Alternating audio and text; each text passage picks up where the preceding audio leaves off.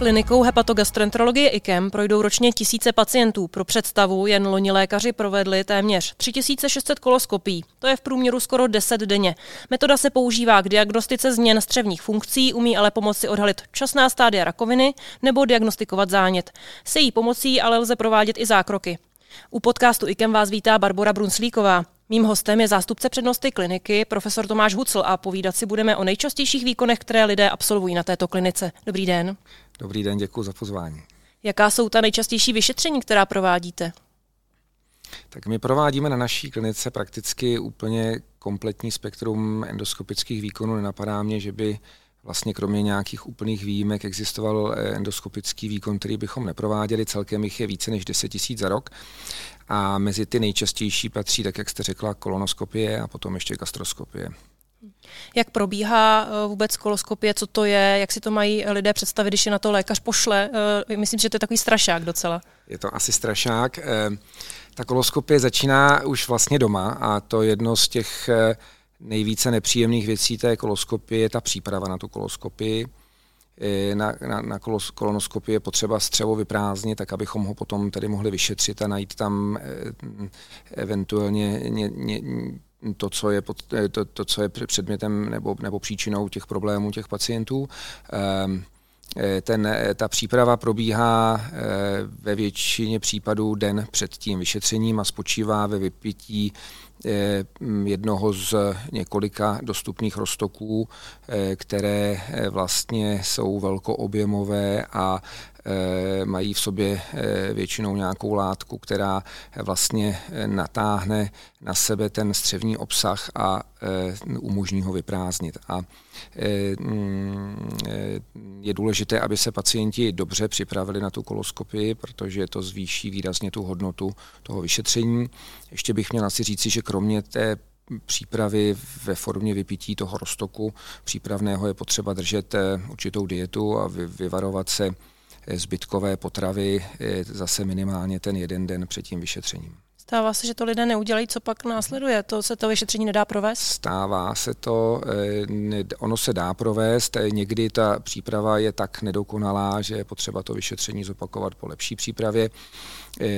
Ve většině případů se přes tu neúplně dokonalou přípravu to vyšetření přesto provede, ale e, určitě omezuje prostě tu kvalitu, zvětšuje jeho náročnost, asi bolestivost, délku trvání, takže určitě je v zájmu toho pacienta i toho lékaře, aby se pacient dobře připravil. E, e, myslím si, že takovou jednou jednoduchou dobrou radou je tu přípravu rozdělit na dvě části a část eh, toho roztoku vypít eh, ten den předtím a tu druhou část vypít eh, až ten den ráno. Vyplatí se i brzo vstát. Ta druhá část by se měla vypít prakticky ne déle než pět hodin před tím samotným vyšetřením, takže je to pro ty pacienty, kteří jdou ráno, trošku náročné, ale myslím, že to je taková jedna z těch nejdůležitějších věcí, která může tu kvalitu té přípravy zlepšit.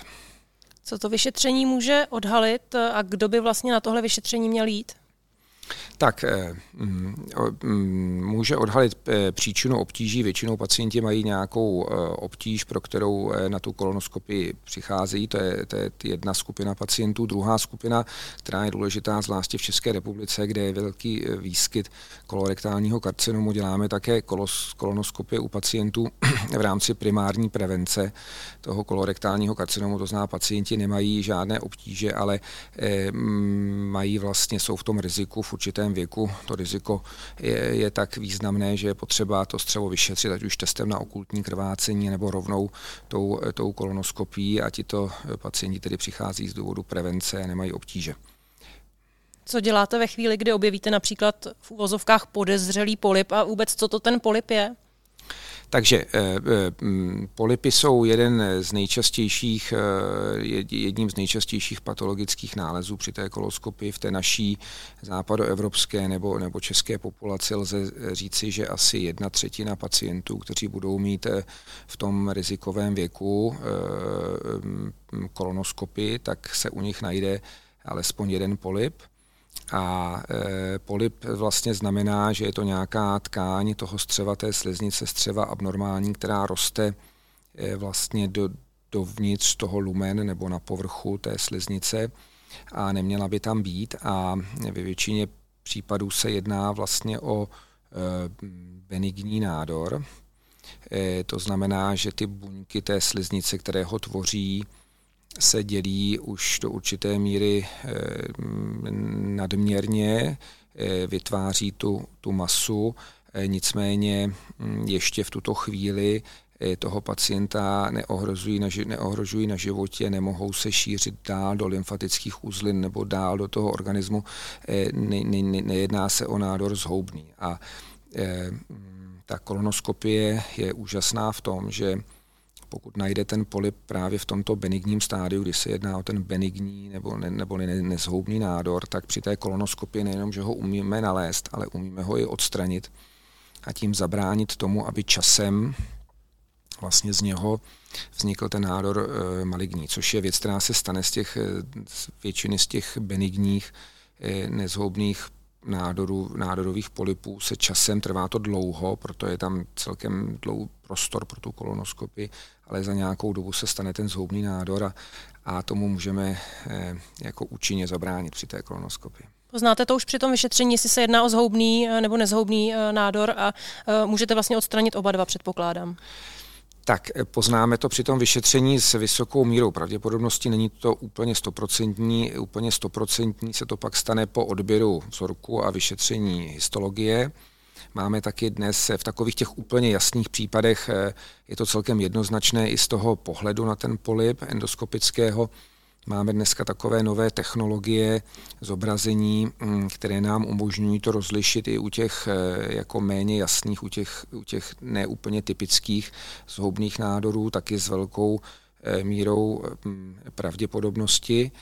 A ehm, Máme taky dnes něco eh, nového, tak, což je k dispozici také na naší klinice, a to je vlastně systém umělé inteligence, jestli můžu se k tomu tady dostat, vlastně tak jako v jiných oborech eh, nejen medicíny, eh, mm, se dnes používá ta technologie umělé inteligence, kdy se eh, naučí vlastně ten, ten počítač rozpoznávat hm, polipy právě v tom tlustém střevě, anebo nejenom je rozpoznávat, ale i je charakterizovat.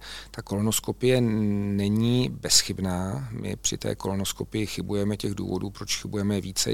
Jeden z důvodů je třeba to, že pacienti nejsou dobře připraveni ale to střevo je různě zatočené, má, má na sobě takové záhyby, to znamená, eh, je prostě kolonoskopie není dokonalá a nějaké procento polipů se přehlédne a eh, to je ten hlavní důvod, proč vlastně byly vyvinuty ty, ty, tyto systémy umělé inteligence, které se snaží jakoby zdokonalit tu kolonoskopii v tom, abychom eh, ty polipy nepřehlédli a, a kontroluje ten, ten počítač ten, ten obraz endoskopický za nás a, a napoví nám, pokud jsme nějaký ten polip neviděli. Takže ta, ten význam nebo ten výsledek potom je ten, že najdeme eh, více polipů nebo méně jich přehlédneme. Druhý, eh, druhá výhoda nebo možnost té umělé inteligence je to, že nejen eh, ty polipy najde, ale může nám je pomoct i charakterizovat a právě rozpoznat, tak jak jste se ptala, jestli je to nádor eh, benigní nebo, nebo maligní, nebo případně i zánětlivý, kterým se nemusíme zabývat eh, vůbec. A teď ještě k té otázce toho, jestli je umí, umíme je odstranit, ale ty úplně typické zhoubné nádory patří v tom tlustém střevě Eh, do rukou chirurga. A to především proto, že ty zhoubné nádory mají riziko eh, toho, že ty nádorové buňky přestoupily už eh, vlastně do okolí toho střeva, do lymfatických uzlin, ve kterých můžou být, na to nelze úplně dobře přijít nějakým vyšetřením, nebo eventuálně i dál. A ten chirurg má možnost odstranit velkou část toho střeva a vlastně včetně těch lymfatických uzlin. Těch eh, benigních nádorů ve většině případů, eh, eh, pokud to velikost a lokalizace dovolí, jsme schopni úplně v drtivé většině případů ty nádory odstranit endoskopicky a vlastně ušetřit ty pacienty od toho chirurgického řešení, což myslím, že, že je důležité a výrazně zvyšuje kvalitu života. A pak existují vlastně nádory, řekněme, malé, které jsou pokročilé nebo, nebo už jsou zhoubné, ale jsou vlastně limitované nějakým způsobem jenom na třeba povrchovou část toho střeva. A tam existují dneska nové endoskopické nebo relativně nové endoskopické techniky, které mohou eh, vlastně i takovýto nepokročilý zhoubný nádor eh, vlastně vyřešit endoskopicky bez nutnosti chirurgického řešení. A ty tady u nás v IKEMu také jsou k dispozici. A to platí nejenom pro tlusté střevo, ale i pro jiné části toho zažívacího traktu, to znamená především více na žaludek. Vy teď jste hodně mluvil o té moderní technologii a podobně. A na začátku já jsem říkala, že tohle vyšetření je pro lidi často velký strašák a asi je to velmi nepříjemné vyšetření. Dá se třeba říct, že díky moderním technologiím, třeba já nevím, uším trubičkám a podobně, teď to říkám hodně laicky, to vyšetření je více šetrné, než bývalo v minulosti a že lidé z něj nemusí mít třeba takový strach, když na něm byli třeba před deseti lety? V něčem se eh, eh, ta situace zlepšila. Eh, ty ty, technologie především se mm, posunuly v, v, v, v tom směru, že máme eh, lepší kvalitu zobrazení, lepší charakteristiku těch, těch toho střeva, té stěny toho střeva, eh, mm, stran té eh, a potom taky ty endoskopické možnosti terapie se zlepšily.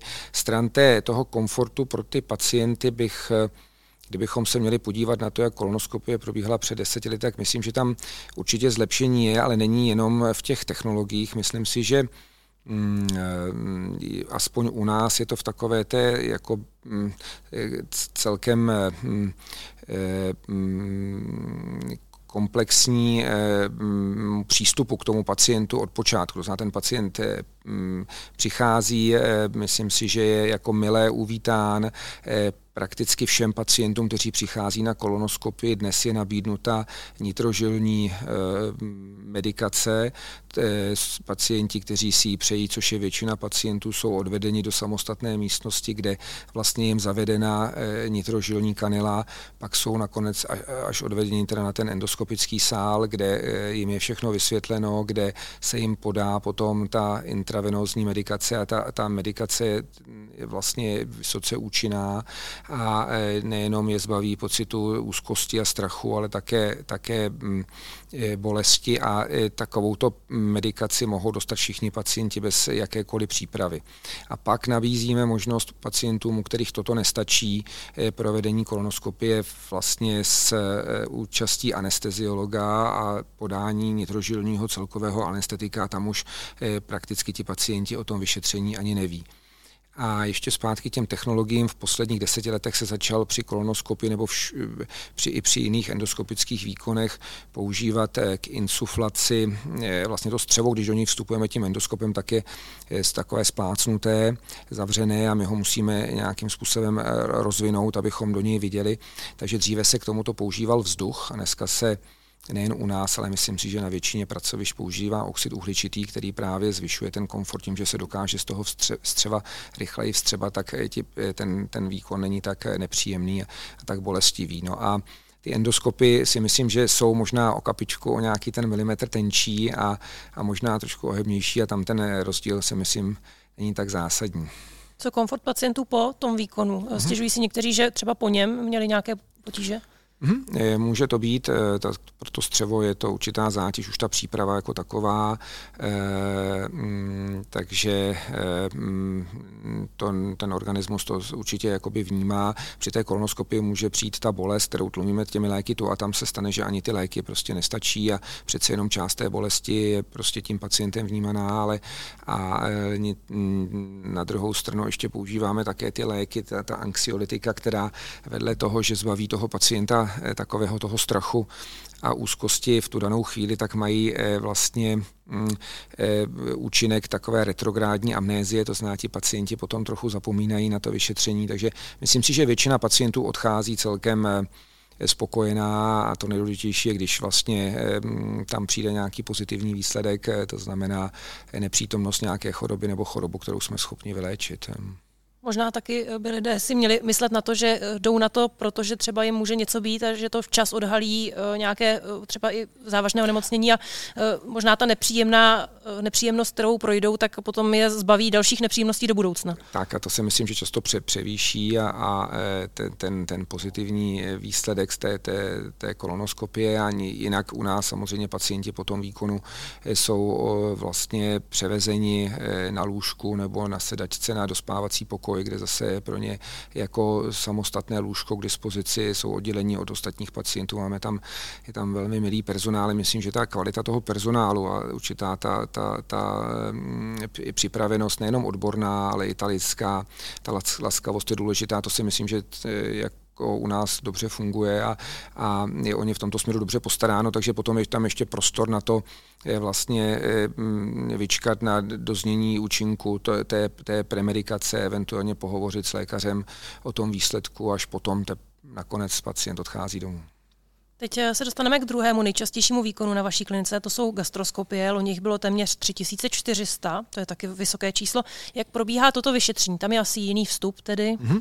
Takže tam pacient nemusí mít tu nepříjemnou přípravu, tak o to je to jako významně jednodušší. Pacient prakticky by měl 6 hodin lačnit eh, pro mm, tuhou potravu a stačí 2 hodiny pro tekutiny a eh, je tam také možnost podat intravenózní premedikaci ke snížení té, většinou tam stačí snížit tu úzkost a ten strach, protože že to nebývá vyšetření, pokud se neprovádí nějaký terapeutický výkon bolestivé a to je taky k dispozici, takže stejným způsobem to můžeme podat. A jsou i pacienti, kteří vnímají hůře gastroskopii než kolonoskopii a vyšetření taky trvá kratší dobu a také je tam možnost u pacientů, kteří to netolerují, eh, provedení tohoto vyšetření s účastí anesteziologa, takže eh, vlastně jsou v vlastně celkové Kdybychom to měli říct úplně laicky, to je přes ústav vyšetření ano. té horní části ano. trávicího traktu. Tak je to vyšetření horní části zažívacího traktu, to znamená jícnu žaludku a tenkého střeva, začátku tenkého střeva, jenom začátku. A tím, že t, už jenom tím, že ta anatomická vzdálenost je takhle kratší, tak to vyšetření trvá kratší dobu. Také tam není ta problema tak, tak významná, nebo zdaleka není tak významná ta problematika polipů, tak jak jsme o tom mluvili o tom tlustém střevě, to znamená ty benigní nádory, ze kterých pak vznikají ty maligní nádory. Tady eh, je toto, tady je toto velmi vzácné a jsou tam zase, tam, takže nehledáme vlastně ty malé polipy, ne, ne, nestrá, netrávíme tam ten čas hledáním těch polipů, ale spíš eh, děláme gastroskopy a neděláme ji vlastně z preventi, kromě vzácných případů z preventivních důvodů, ale hledáme buď e, nějakou příčinu obtíží, pro který ten pacient přichází, anebo e, není to vyloženě prevence, ale je to sledování. Existuje řada chorob e, v tom zažívacím traktu, které vyžadují prostě pravidelné sledování. To znamená, pacienti nemají obtíže v tu danou chvíli, ale přichází na kontrolu. Vy jste mluvil o tom čase, eh, jak si máme dlouho představit tedy mhm. gastroskopii, mm-hmm. jak dlouho trvá kolonoskopie? Tak eh, kolonoskopie bych řekl v průměru tak 20 minut. Tam je potřeba nespěchat u té kolonoskopie, abychom něco nepřehledli. Stejně tak ne, bychom neměli spěchat ani u té gastroskopie, ale tam si myslím, že průměrná gastroskopie trvá do pěti minut, takže v tom je taky rozdíl. Já tady budu pokračovat v tom tématu té gastroskopie. Tam uh, mě třeba jako člověka, který nemá moc rád, uh, když, uh, když se mu něco uvízne v krku, mm-hmm. uh, jak to je s těmi lidmi, kteří mají vysoký takový, nebo velký mm-hmm, dávicí reflex. reflex. Takových pacientů je dost a pro někoho si myslím, že ten, ten, tento reflex a je, je tak významný a ten nepříjemný pocit, že pro ně může být ta gastroskopie prakticky mm, nepříjemnější než ta, než ta kolonoskopie. E, takže e, dáváme pacientům vlastně všem e, do oblasti toho krku a, eh, a eh, hltanu eh, mm, lokální anestetikum ve spreji, které dostanou těsně před tím výkonem a které znecitliví tu oblast a právě sníží tady tento nepříjemný pocit a pak zase, jak už jsem řekl, je k dispozici ta intravenózní medikace, která ten strach, takové to napětí, tu úzkost sníží a to pomůže k tomu zavedení toho přístroje. Teď se dostaneme k třetímu nejčastějšímu výkonu na vaší klinice, endosonografie. To je souborný název pro ultrazvukové vyšetření právě těch, eh, toho traktu? Endosonografie je v trtivé většině endosonografie horní části zažívacího trubice, to znamená, ten přístroj vypadá podobně jako gastroskop, je o něco silnější a na konci má právě tu ultrazvukovou sondu, kterou se díváme vlastně tím ultrazvukem, ne to, tolik tou kamerou, ale tím ultrazvukem na stěnu trávicí trubice anebo na ty orgány, které jsou v okolí v některých případech eh, vzácní se toto vyšetření provádí v tlustém střevě. A to je vyšetření, které ale je složitější než ta gastroskopie, trvá déle, tam prakticky všichni naši pacienti dostávají intravenózní eh, premedikaci, aby to lépe tolerovali a dělá se také z jiných důvodů.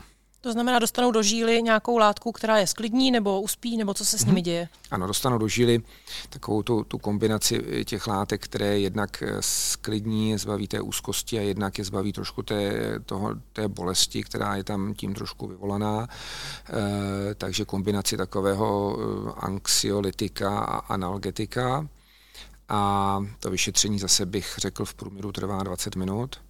A nejčastější indikací tohoto vyšetření jsou onemocnění slinivky břišní, což je orgán, který je uložený vlastně vedle žaludku a e, je obtížněji vyšetřitelný jinými e, metodami, jako je normální ultrazvuk přes stěnu břišní nebo CT a ta výhoda vlastně té ultrasonografie spočívá v tom, že my ten sonografický tento, tu sonografickou sondu můžeme ze žaludku a důvodena zavést těsně k tomu, eh, k té slinivce a z velmi blízké vzdálenosti si tu slinivku prohlédnout. Druhou výhodou té endosonografie oproti těm ostatním eh, vyšetřovacím metodám je to, že ta endosonografie umí tak velmi celkem jednoduše a eh, elegantně odebrat z té slinivky a přesně Eh, vzorek, což je někdy nutné k histologickému vyšetření.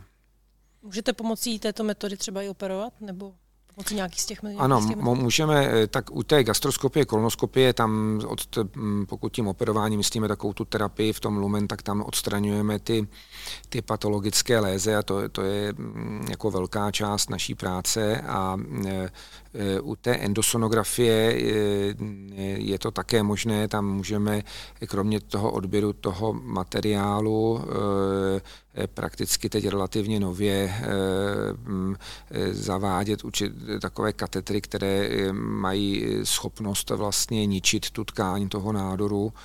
Tomu se říká ablace, to znamená u pacientů, kteří nejsou z nějakého důvodu indikovaní nebo vhodní k jiné léčbě, třeba chirurgické, tak můžeme touhle, touto mini-invazivním způsobem vlastně ty pacienty jakoby léčit. To znamená, to taková klasická operace, ten nádor se nebo ne, neodstraňuje z toho těla, ale vlastně ničí se eh, takovýmto mini-invazivním endoskopickým způsobem.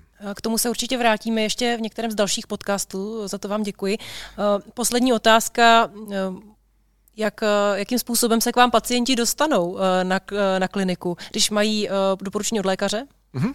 Stačí mm, doporučení od jakéhokoliv lékaře a s tím mohou přijít osobně nebo zavolat na telefonní čísla uvedená na webových stránkách nebo řada těch odesílajících lékařů jim toto číslo sdělí nebo je objednají sami a mohou se kdykoliv objednat. Jak dlouho se čeká na vyšetření u vás? Záleží na tom, na jaké vyšetření eh, a jaká je ta indikace u těch pacientů, kde ta indikace je závažná, hrozí tam zjednodušeně asi bychom mohli říct prostě riziko nějakého eh, právě z, jako zhoubného onemocnění nebo mají jako významné obtíže, tak určitě eh, dostanou termín velmi rychle. Pokud to jsou významné obtíže, tak dostávají termín prakticky okamžitě do druhého dne. To jsou pacienti, kteří přicházejí s zánětem žlučových cest eh, nebo o obstrukcí eh, zažívacího traktu a musí být vyšetřeni do jednoho dne třeba. A pak, pak se samozřejmě ta doba podle míry závažnosti toho onemocnění a toho rizika prodlužuje prodlužuje a myslím si, že nejsou, eh, nepřesahuje eh, prakticky jeden až tři měsíce u těch elektivních vyšetření. Jako, u těch, která nespěchají. Která nespěchají. Díky vám i posluchačům, poslouchali jste Jekem podcast, buďte zdraví. Já děkuji za pozvání.